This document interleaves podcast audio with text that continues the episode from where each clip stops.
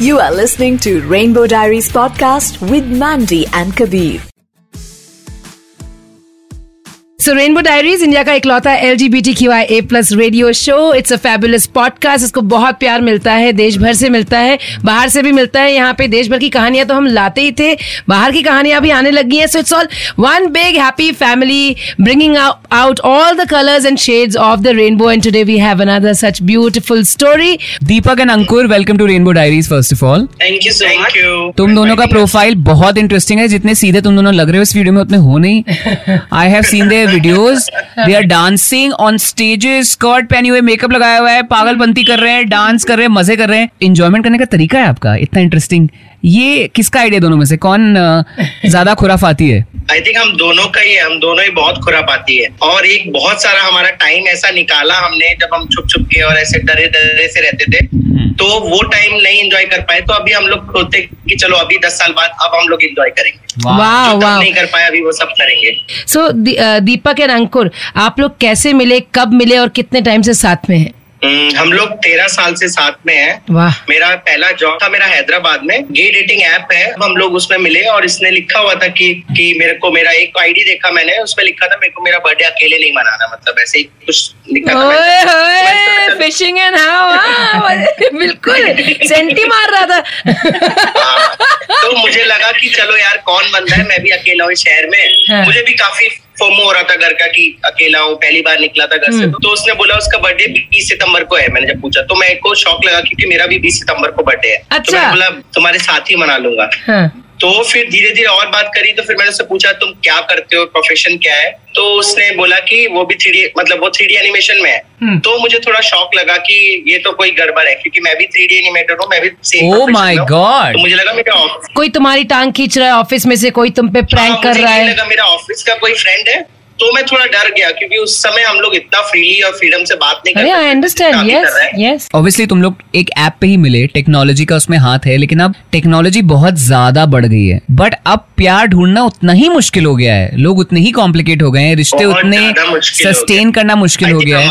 I think अभी मैंने notice किया है कि वो लोग यही बोलते थे प्लीज़ हमारे लिए ढूंढ दो ढूंढ दो। फिर मैं अगर एक मतलब स्टार्टिंग में पहले मैं बता देता कि एक मेरा ऐसा दोस्त है फिर वो वीडियो कॉल करेंगे फिर ऐसे बात करेंगे। आई थिंक उसी से जज कर लेते। पहले हम लोग क्या करते थे? मीट मी मिलते थे लोगों का नेचर देखते थे hmm. और कैसा बिहेवियर है उसका वो सब देखते थे। बट आजकल ओनली लुक पे हो गया। अगर शायद उस दिन कैसा लग रहा है या कैसा दिखा या क्या हुआ वीसी कर लेंगे फिर फ़ोन देख लेंगे इंस्टाग्राम देख लेंगे।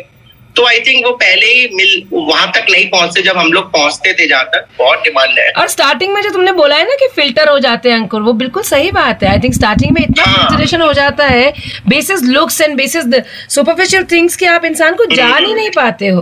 पर्सनैलिटी तक पहुँचते ही नहीं बिल्कुल। दीपक से पूछना चाहता हूँ तेरह साल रिलेशनशिप सस्टेन करना बहुत मुश्किल है। बिकॉज़ डिस्ट्रैक्शन भी बढ़ गए right I mean there are so many apps so how do you you know make the rules in your relationship तो गे कम्युनिटी में कम्युनिटी में क्या होता है कि अ, किसी से अ, मिलना डेटिंग करना बहुत इजी ऑप्शन है। तो जब हम किसी के साथ कमिटेड हो जाते हैं रिलेशन में आ जाते हैं तो वो जो आदत रहती है ना वो थोड़ी अंदर में रहती है। और अचानक से दोनों पार्टनर्स एक दूसरे के ऊपर ये बंदिश लगा देते कि अब हम किसी से भी नहीं मिलेंगे। और अंदर अंदर में दोनों की लग रही है बात कि हाँ मेरा मन मन है मिलने का किसी से मगर दोनों एक दूसरे को पकड़ के रखे हैं। तो ये चीज़ हमने की कि हमने मैंने रियलाइज़ किया कि अंकुर किसी से मिलना चाहता है तो मैं इसको को रोक के मैं अब मैं खुद भी बुरा बन रहा हूँ और जो डिज़ायर उसके अंदर है वो डिज़ायर मेरे भी अंदर है। तो मैं उसको गलत कैसे कह सकता हूँ? जब से हमने एक दूसरे को फ्री किया तब से अ, हमने कोशिश की किसी से मिलने की मगर हमारा खुद का ही मन नहीं मानता कि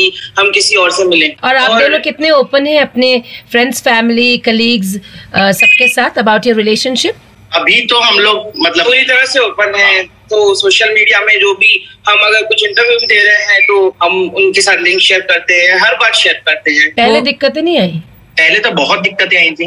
अगर हम लोग को ओपन होना है फैमिली में तो मेरे से मतलब एक मेरा सजेशन भी है सबको कि कभी भी किसी लड़के के साथ मतलब या किसी और के साथ मत बोलो कि मैं इसके साथ रिलेशनशिप में हूँ और मैं गे हूँ। हमेशा अपनी फैमिली को बताना चाहिए कि हाँ मैं अकेला हूँ और मैं ही गे हूँ। फैमिली वाले मुझे फ़ोन करके बहुत गालियाँ देते थे बोलते थे कि अब उससे हम नहीं मिलना। और बात बात मत करना भी कोई कांटेक्ट मत रखना उसकी लाइफ खराब मत करो। मैंने कहा कि ठीक है जो जो तुम बोलो मैं करूँगा। तो मैं कुछ टाइम के लिए दूर हो गया था जब तक अंकुर को रियलाइज़ हो कि अ, कि, किस के साथ रहना चाहता है। वो अपनी मैरिड लाइफ में ही रहना चाहता है या फिर मेरे साथ रहना चाहता है या अकेला रहना चाहता है जो भी इसका डिसीज़न है। मेरे हम्म। दूर जाने के बाद इसने इसको ये अपना डिसीज़न लेने के लिए रेडी हो पाया। हम्म। और you said married life Ankit you were married या तो मैं आपको स्टार्टिंग से बताता हूँ जैसे मैं हरियाणा से बिलोंग करता हूँ और वहाँ पे काफ़ी मतलब मेन और मर्दानगी ये सब चलता है तो आई थिंक कहीं ना कहीं मैंने भी अपने आप को एक्सेप्ट नहीं किया था और इवन बॉलीवुड जो मूवीज़ में दिखाया जाता है टीवी में दिखाया जाता है हमेशा गे कैरेक्टर का एक मज़ाक दिखाएँगे या फिर कोई विलन विलन जैसा दिखाते थे। तो मुझे लगता था कि अगर मैं गे अपने आप को बता दूँगा कि मैं भी गे हूँ। मुझे पता तो बचपन से ही चल गया था कि मैं गे हूँ या मतलब अट्रैक्ट हूँ लेकिन मुझे पता नहीं था कि क्या है। मुझे लगता था शायद चेंज हो सकता है। कुछ बीमारी जैसी है शायद मैं अकेला हूँ। उस समय इंटरनेट पे इतना कुछ नहीं था। इंटरनेट तो था ही नहीं। बहुत ही पेट्रियाकल कल्चर है वहाँ पे। तो वहाँ पे ऐसे अपने आप को खुल के बोलना आपका मज़ाक उड़े? कि ये क्या बोलना हाँ, और मेन मुझे याद है बचपन में मैं काफ़ी मतलब इन सब चीज़ में ही मेरा टीनेज गया कि नहीं कैसे ठीक होना है रात को वो फ़ैशन टीवी को चाहता था लड़कियों के कुछ फ़ोटोज़ देखने शायद मुझे अच्छा लगने लगे। लड़कियाँ फ्रेंड्स थी उनसे बात करके कहीं भी कुछ काम नहीं कर रहा था तो मैं अपने आप को अंदर अंदर पूछता रहता था कि यार भगवान मेरे साथ ही ऐसा क्यों करा? कितने साल तक आप शादीशुदा थे? एक बंदी से। तो हम लोग पहले से ही ऑलरेडी हम लोग रिलेशनशिप में थे लेकिन मेरी फैमिली वाले बहुत फोर्स कर रहे थे कि नहीं हमको शादी कर ले तेरा नंबर है। और कहीं ना कहीं मैंने भी एक्सेप्ट नहीं किया था। तो दीपक से मैंने पूछा कि दीपक क्या करूँ मैं? समझ में नहीं आ रहा। तो दीपक ने बोला देखो तुम्हें जो करना है वो करो। नहीं तो बाद में अगर कभी कुछ ऐसा हुआ तो तुम मुझे ब्लेम करोगे कि तेरे कारण मैंने शादी नहीं करी और शायद एक अच्छी लाइफ मिल सकती थी मुझे।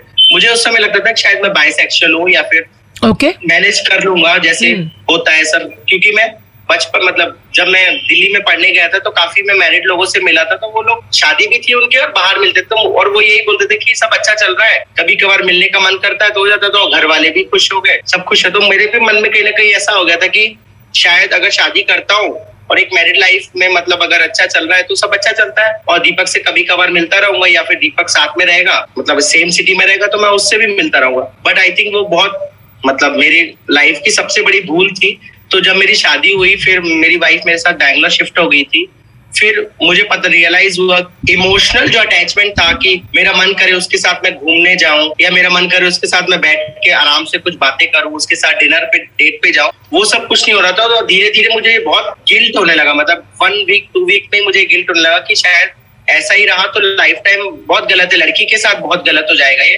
क्योंकि अगर मेरे को ऐसा, मेरी हिम्मत नहीं थी तो उसके लिए लड़की की कोई गलती नहीं थी। तो मैंने बात करना स्टार्ट किया धीरे धीरे उनके घर वालों से लड़की से कि देखो मेरा मन नहीं था शादी का और तो क्या हम वो मतलब डिवोर्स ले सकते हैं? ऐसा बात जब मैंने डिवोर्स का नाम लिया तो तो सब मतलब ऐसा हुआ कि जैसे किसी को मर्डर कर दिया हो या कुछ कर दिया हाँ, क्योंकि नई नई शादी है। घर वाले हाँ. जब ये प्रेशर होता है शादी का this is a very interesting and important topic because ऐसा बहुत सारे लोगों के साथ होता है। I know somebody who just got married and he और वो दुखी है पर उसने एकदम से शादी कर ली। वो प्रेशर कैसा फील होता है कि आप इस पॉइंट पे आ जाते हो कि नहीं यार चलो करो घर वाले कितना प्रेशर डालते हैं? और ये एक हिम्मत जब आती है एक बार शादी करने के बाद जब आ जाती है जब बोलते हो अच्छा अब पानी सर से ऊपर निकल गया है। और मैं किसी भी तरह से आपको जज नहीं कर रही हूँ, ना ही इस सिचुएशन में पड़े किसी इंसान को जज कर रही हूँ। I am coming from a place of not sympathy but empathy लेकिन मैं और समझना चाहती हूँ कि क्या होता है? क्या हम वो एक मौका एक देते हैं लाइफ को, और फिर उसमें दो तीन लाइफ और लपेट लेते हैं अपने साथ? उसकी गिल्ट भी तो होती होगी ना बाद में कितनी? मुझे लगता है मैं, अगर मैं अपना बताऊँ तो आई थिंक मैंने कहीं ना कहीं अपने आप को एक्सेप्ट नहीं किया था एज अ गे क्योंकि मुझे वही लगता था कि सोसाइटी एक्सेप्ट नहीं करेगी और मुझे वो डर था कि मुझे सबसे अलग हो जाएगा या फिर मज़ाक बना दिया जाएगा या फिर मेनली क्योंकि मैं बड़ा हुआ था ये सब बॉलीवुड की मूवीज़ और इवन सब देखते हुए उस स्कूल में कैसे अगर कुछ फेमिनिन लड़के होते थे तो उनको कैसे चिढ़ाया जाता था या फिर कैसे किया जाता था? तो मुझे आई थिंक मैंने खुद को एक्सेप्ट नहीं किया था। तो मेरी फैमिली वालों ने भी प्रेशर किया। और मेरी मम्मी ने बोला दरवाज़ा बंद कर लेती थी कि मैं फिनाइल पी लूँगी पॉइजन खा लूँगी हमको हम्म। तुझे शादी करना पड़ेगा ये हम्म। आ जा तू। कुछ ज़्यादा ही प्रेशर हो तो मुझे लगा आई थिंक प्रेशर इतना बढ़ जाता है तो हम एक रास्ता निकालने लगते हैं कि देखो अभी भी तो हम छुप छुप के मिल रहे हैं। उस समय तो वैसे भी छुप छुप के मिलते थे। शादी हो जाएगी उसके बाद भी छुप छुप के अगर थोड़ा बहुत मिलना है मिल लेंगे। और लड़की तो जैसे हमने देखा कि अपने घर में मम्मी घर पे ही रहती हैं। बच्चे बच्चे हो जाते हैं फिर वो अपने बिज़ी हो जाती है। हमें जो करना होगा हम वो कर सकते हैं। हम्म। हाँ तो एक एक हमारे मन में एक प्लानिंग चलने लगती है कि हम लोग कैसे मतलब स्केप का एक मतलब इजी रास्ता देखने लगते हैं कि हाँ ये इजी रास्ता है। बट जब हो जाती है उसके बाद समझ में आता है कि नहीं ये इजी रास्ता नहीं था। ये हमने और ज़्यादा मुश्किल ले लिया क्योंकि इसमें लॉ इन्वॉल्व हो गया। यू नो ये बहुत बार ऐसा होता है इन द कम्युनिटी लोग एक्चुअली या तो बाइसेक्सुअल लोगों को डेट करते हैं या बहुत बार ऐसा होता है कि वो मैरिड लोगों को डेट करते हैं या ऐसा होता है कि वो ऐसे लड़कों को डेट कर बैठते हैं गलती से जो कि उनको पता है कि वो शादी करेंगे। So when he came to tell you कि मेरी शादी होने वाली उतनी हिम्मत लाना कि मैं एक रिलेशनशिप में हूँ, मैं प्यार करता हूँ what was that feeling like because it's not easy वो बात ऐसी हुई थी कि अंकुर को हर तरफ़ से इतना प्रेशर मिल रहा था। मैंने कहा, एक बार, एक काम करो लड़की जो है डायरेक्ट उसको कह दो कि मुझे इंटरेस्ट नहीं है, मैं नहीं करना चाहता शायद तो लड़की का उसको उधर से रिप्लाई आया था कि एक बार कर लो, बाकी सब देख लेंगे, क्योंकि मुझे भी प्रेशर आ रहा है। हमारे घर से बहुत प्रेशर दे रहे हैं। तो कर लेते हैं उसके बाद अरे वो भी अपनी तरफ़ एक जगह से कहीं से फ्रस्ट्रेट थी कि चलो लो। लड़की को भी काफ़ी प्रेशर दिया जाता है कि शादी शादी शादी। इनकी माता जी तो बहुत ज़्यादा वो कर रही थी परेशान कर रही थी। इनको तो मैं देखा ये तो बंदा कुछ गलत ना कर बैठे अपने साथ। तुम जो भी डिसीज़न लो मैं तुम्हारे साथ हूँ। अगर शादी करने के बाद अंकुर सुखी दाम्पत्य जीवन में रहता तो मैं धीरे धीरे करके निकल जाता। अभी वो लड़की अपनी लाइफ में खुश है हम अपनी लाइफ में खुश है। तो अंदाज़ा था कहीं पे कि ये पॉसिबिलिटी है। तो इसलिए मैंने इसका साथ नहीं छोड़ा। और अगर वो भी होता तो मैं धीरे धीरे निकल जाता इनकी लाइफ से। बहुत ही बड़ा मैसेज है इस पॉडकास्ट में इस एपिसोड में सोसाइटी के लिए आप अपने बच्चों पे इस लेवल का प्रेशर डालते हैं और कितनी फैमिलीज़ को ले डूबते हैं कितनी फैमिलीज़ को नुकसान पहुंचाते हैं कितने दिल तोड़ते हैं हमारी सोशल फैब्रिक थोड़ी बदले थोड़ी हम एक्सेप्टेंस लेकर आए तो कम से कम हम एक के साथ दूसरे के साथ तीसरे के साथ चौथे को तो नहीं खदेड़ते हुए जाएँगे about coming out. Yeah, but the it is point not. is कि for any boy or girl, straight or gay, अगर उन्हें शादी नहीं करनी है तो वो उनकी चॉइस है या लेट करनी है या जो भी उनकी चॉइस है वो बहुत सिंपल है इतना प्रेशर डाल दो अपने लिए कि मुझे पोता चाहिए मुझे हमारा भी तो कुछ मन हाँ। होता है और अपने बच्चों को इमोशनली ब्लैकमेल करना should sad. be a criminal offense. You're very bold, yeah, both of Bangalore में गुड एज यू करके एक एनजीओ है तो उनके लॉयर थे उनसे बात किया हमने तो उनने हमें सजेस्ट किया कि देखो थ्री सेवन सेवन अभी लीगल नहीं अगर तुम्हारे केस में थ्री सेवन सेवन आता है तो बहुत बड़ा केस बन सकता है, गलत हो सकता है केस। तो सबसे पहले तुम दीपक को मतलब इस जगह से हटाओ, इस केस से हटा दो। याद है हमें कि रातों रात दीपक को जैसा सामान था यहाँ पे रह रहा था अलग घर में, वो सब छोड़ छाड़ के वो मुंबई मेरा एक फ्रेंड रहता है, उसके घर चला गया वो। फिर उसके बाद मैंने डिवोर्स की बात स्टार्ट करी कि डिवोर्स लेना है। बट फिर भी कहीं ना कहीं उन लोगों को लगने लगा था कि मेरी मम्मी को तो पता था मैं, मुझे बट फिर भी उन लोगों ने आई थिंक वो भी सोसाइटी के डर के कारण या फिर कैसे तो उनने बोला कि शायद ये दीपक भड़का रहा है तो लड़की को बोला। तो लड़की ने अपने पापा को बोला तो उसके पापा के मैसेज दीपक को आने लगे। कि हमें पता है तुम कहाँ हो क्या हो तुम्हें उठवा लिया जाएगा तुम्हें ये कर देंगे। इस टाइम तो ऐसा लगता था हम दोनों को कि कहीं ना कहीं चल दीपक हम लोग नेपाल या कहीं ऐसा भाग जाए जो कोई देख ही ना पाए हमको। बट फिर यही सोच सकते थे कि अगर हम कहीं चले गए तो लड़की वाले या फिर केस और बिगड़ेगा मेरे घर वालों को सबको कुछ गड़बड़ हो सकता है। कभी सोचते हो इस बारे में? कभी आँसू आ जाते हैं आँखों में कि यार कितना कुछ देखा है हम दोनों ने साथ में? बहुत बार आते हैं कि हम लोग याद है जैसे मेरी शादी हो गई थी तो लड़की का घर पता चल गया था तो अगर मैं इसके घर पे भी नहीं मिल सकता था तो हमारे थोड़ा दूर एक रास्ते में घंटों बैठे रहते थे मैं यार सर रख के इसके बाद सो भी जाता था। और हम लोग बस रो रहे होते थे कि यार क्या हो गया गलती हो गई कैसे छुटकारा मिलेगा? अब कभी हम लोग खुश हो पाएँगे कि नहीं खुश हो पाएँगे? कैसे हो गया? क्या करें? लाइफ को एंड कर दें? कई बार हम लोगों ने सोचा चलो मर ही जाते हैं बट फिर वही सोच के कि अगर हम लोग चले गए तो फिर लड़की की लाइफ भी खराब होगी मेरे घर वालों की लाइफ भी खराब होगी। वही सोच के कुछ कर नहीं सकते थे बस फाइट करने का था। फिर बाद में दीपक भी यहाँ से चला गया तो तब तो मेरे को इतना सुबह शाम और ऑफ़िस में काम करो ऑफ़िस में किसी को नहीं बोल सकता क्योंकि इस समय थ्री सेवन सेवन और मैं खुद को भी नहीं था बता नहीं सकता किसी को कि मेरे साथ क्या चल रहा है। बस अकेले अकेले बस फुल टाइम मेरा काम भी अच्छा से हो रहा। एक लॉ हाँ? के इतने इम्प्लीकेशन हो सकते हैं ये अब समझ में आ रहा है की थ्री सेवन सेवन लोग बोलते थे क्या है इसमें क्या बड़ी बात है? It could impact your life so much Do you remember that day जब डी क्रिमिनलाइज किया गया था 377? तभी मेरा वो चल रहा था डिवोर्स हुआ ही हुआ था उस समय। हम्म और क्या फीलिंग थी? दीपक को कॉल किया दीपक को बताया थ्री से और उसके अगले दिन ही मैंने मेरी ऑफ़िस कलीग है उसको बताया कि मैं दीपक से प्यार करता हूँ और मैं गे तो इतना अच्छा रिस्पॉन्स था उसका। उसके बाद मुझे थोड़ी और हिम्मत हुई कि नहीं मैं ही डर रहा हूँ। अगर मैं बता रहा हूँ तो लोग और क्लोज हो रहे हैं। फिर मैंने धीरे धीरे स्टार्ट किया लोगों को बताना और मेरे साथ काफ़ी फ्रेंड्स को बताना स्टार्ट किया। तो बहुत अच्छा रिस्पॉन्स मिला तो थोड़ी हिम्मत आई। फिर मेरे पापा ने जब एक्सेप्ट किया आके यहाँ पे फिर तो ऐसा लगा कि अब तो जो हो जाए कोई अब तो फतेह पा ली है पापा ने एक्सेप्ट कर हाँ, लिया बस। मतलब पापा ने आके एक्सेप्ट कर लिया। अब तो जो करना है करो। फिर उसके बाद हमने पब्लिकली सोशल मीडिया पे या और सबको बताना स्टार्ट कर दिया। कैसे एक्सेप्ट किया पापा ने? क्या कहा क्या बात हुई आप लोग? हाँ दीपक बताएगा।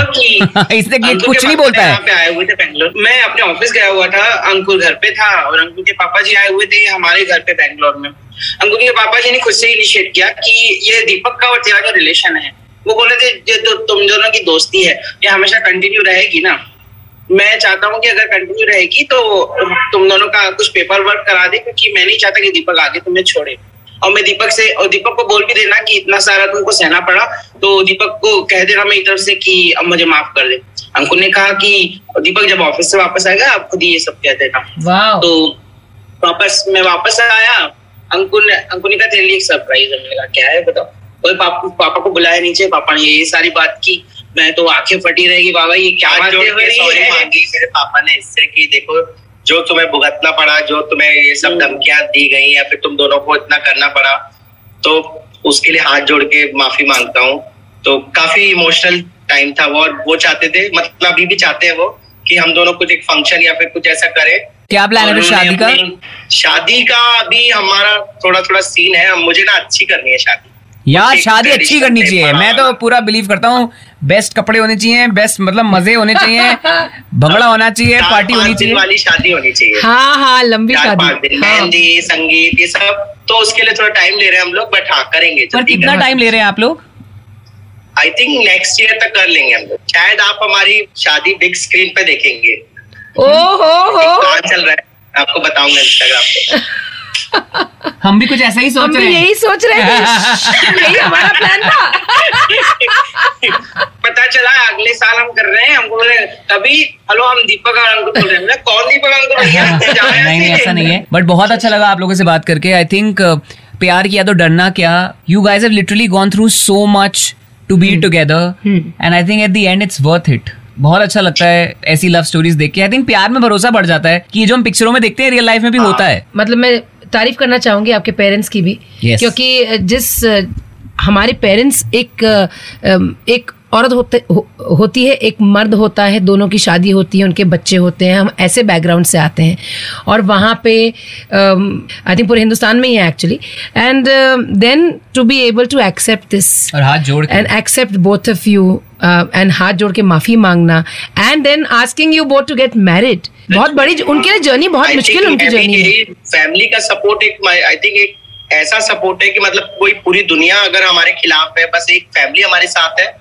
तो किसी का कुछ हमें फ़र्क ही नहीं पड़ेगा, अगर कोई और कुछ भी बोल रहा है। तो आई थिंक हमारी फैमिलीज़ को बहुत अच्छे से एक्सेप्ट करना चाहिए, जैसा जो मन है जिसका, वो बहुत बड़ा कॉन्फिडेंस देता है वो चीज़। और भले अगर टाइम लगा है फैमिली एक्सेप्ट करने में तो हमें उनको टाइम भी देना चाहिए क्योंकि हमने खुद को एक्सेप्ट करने में ही टाइम लगाया है तो हम एक्सपेक्ट नहीं कर सकते अपनी फैमिली वालों से कि हम बोलेंगे वो उसी टाइम हम एक्सेप्ट ओवरनाइट हाँ ये बहुत बड़ी गलती होती है। आई थिंक एक जैसे हमारी कमिंग आउट की जर्नी रहती है वैसे ही हमारे पेरेंट्स की भी एक्सेप्टेंस जर्नी हमको उनको समय देना चाहिए क्योंकि अपने सपनों के साथ वो बड़े हुए हैं। वो अपने एक सोच के साथ बड़े हुए हैं कि मेरा बेटा है या मेरी बेटी है तो वो ऐसे ये बनेगी ये करेगी ये करेगा फला ढिम और फिर हम सडनली आके एक नया सपना उनको दे दें जो उनका सपना था ही नहीं। इवन हमारे साथ भी ऐसा ही हुआ। मुझे काफ़ी टाइम लगा अपने आप को एक्सेप्ट करने में। करेक्ट तो जब बीस बाईस साल मुझे लग गए तो वो लोग तो एक दस एक दो दिन में तो नहीं एक्सेप्ट करेंगे। उन्हें भी थोड़ा टाइम देना। बट एक्सेप्ट कर लेंगे फैमिली वाले मुझे तो अभी भी सोच के शर्म आ रही है। हम दोनों शादी जब करेंगे तो दोनों धुले बने बैठेंगे। फाइनली बोला ये। Oh कितनी ऑनेस्ट कितना ऑनेस्ट कन्फेशन किया है तूने यार कि मैं शर्म आ रही है? दोनों हैं हम माफेरे फेरे ले रहे होंगे दोनों दूल्हे। ये मैडम बोलने ही नहीं दे रही है कर रही है। बटर बटर बटर कह रहे मैडम बोलने ही नहीं थे अरे लोगों को ऑडियो इंटरव्यू में लोगों को लगेगा तुम मेरी बात कर रहे हो मैं दे। अंकुर की बात हो रही है यार चलो दीपक बोलो क्या क्या प्लानिंग करिए क्या क्या सपने देखे हैं शादी के बताओ। नहीं नहीं मैंने तो कुछ भी नहीं देखे। मैं तो अभी भी उसी लाइफ में जी रहा हूँ। शादी के बाद वाली जो लाइफ में जीते हैं हमारे दो बच्चे हैं पेट्स है हमारे गबरू और जूनी। और बिल्कुल वैसी लाइफ में जीते हैं तो मुझे तो लगता ही नहीं है कि ऐसा भी कुछ टाइम आने की ज़रूरत है या क्या। तो मैं तो बहुत मज़े से जी रहा हूँ। बाकी जो भी किया जाएगा अंकुर की खुशी के लिए किया जाएगा। ओहो हो, हो, हो, हो, तुम्हारी तो कोई खुशी है ही नहीं उसमें हाँ? मेरे ऊपर डाल दिया सब। बट बहुत अच्छा लगा आप लोगों से बात करके। All the best I think like I said it's a beautiful journey very tough very very tough but तुम दोनों ने एक दूसरे का साथ नहीं छोड़ा। So it's that's commendable. Thank you हम हमको तो मन ही नहीं कर रहा कि हम बस अब खत्म करेंगे आई थिंक अभी हमारा जो ये दो साल बाद जब फैमिली ने एक्सेप्ट किया हमारा तो एक हमारा एक नया लव स्टोरी स्टार्ट हुआ है नया हाँ। एक लाइफ हमारा जो है तो इसीलिए अभी हम लोग मस्त फन में ही रहते हैं. कि वो जो टाइम था हमारा वो तो सब निकल गया अभी जो जी रहे हैं वो जो नहीं कर पाए वो सब करना है तो अभी मस्ती में रहो। Very तो हम लोग फुल टाइम ऐसे ही रहते हैं। बाकी लोगों को मोटिवेट करना है। हाँ। हमारा बहुत अच्छा फ्रेंड सर्कल बना हुआ है की कम्युनिटी का। और हमसे बहुत ज़्यादा मोटिवेट हो, होते हैं वो अपने के सामने भी आते हैं। तो आके जब हमें बता दें कि देखो जिस जैसे तुमने किया है हम भी वैसा कर रहे हैं तो बहुत अच्छा लगता है देख के. You are listening to Rainbow Diaries podcast with Mandy and Kabir.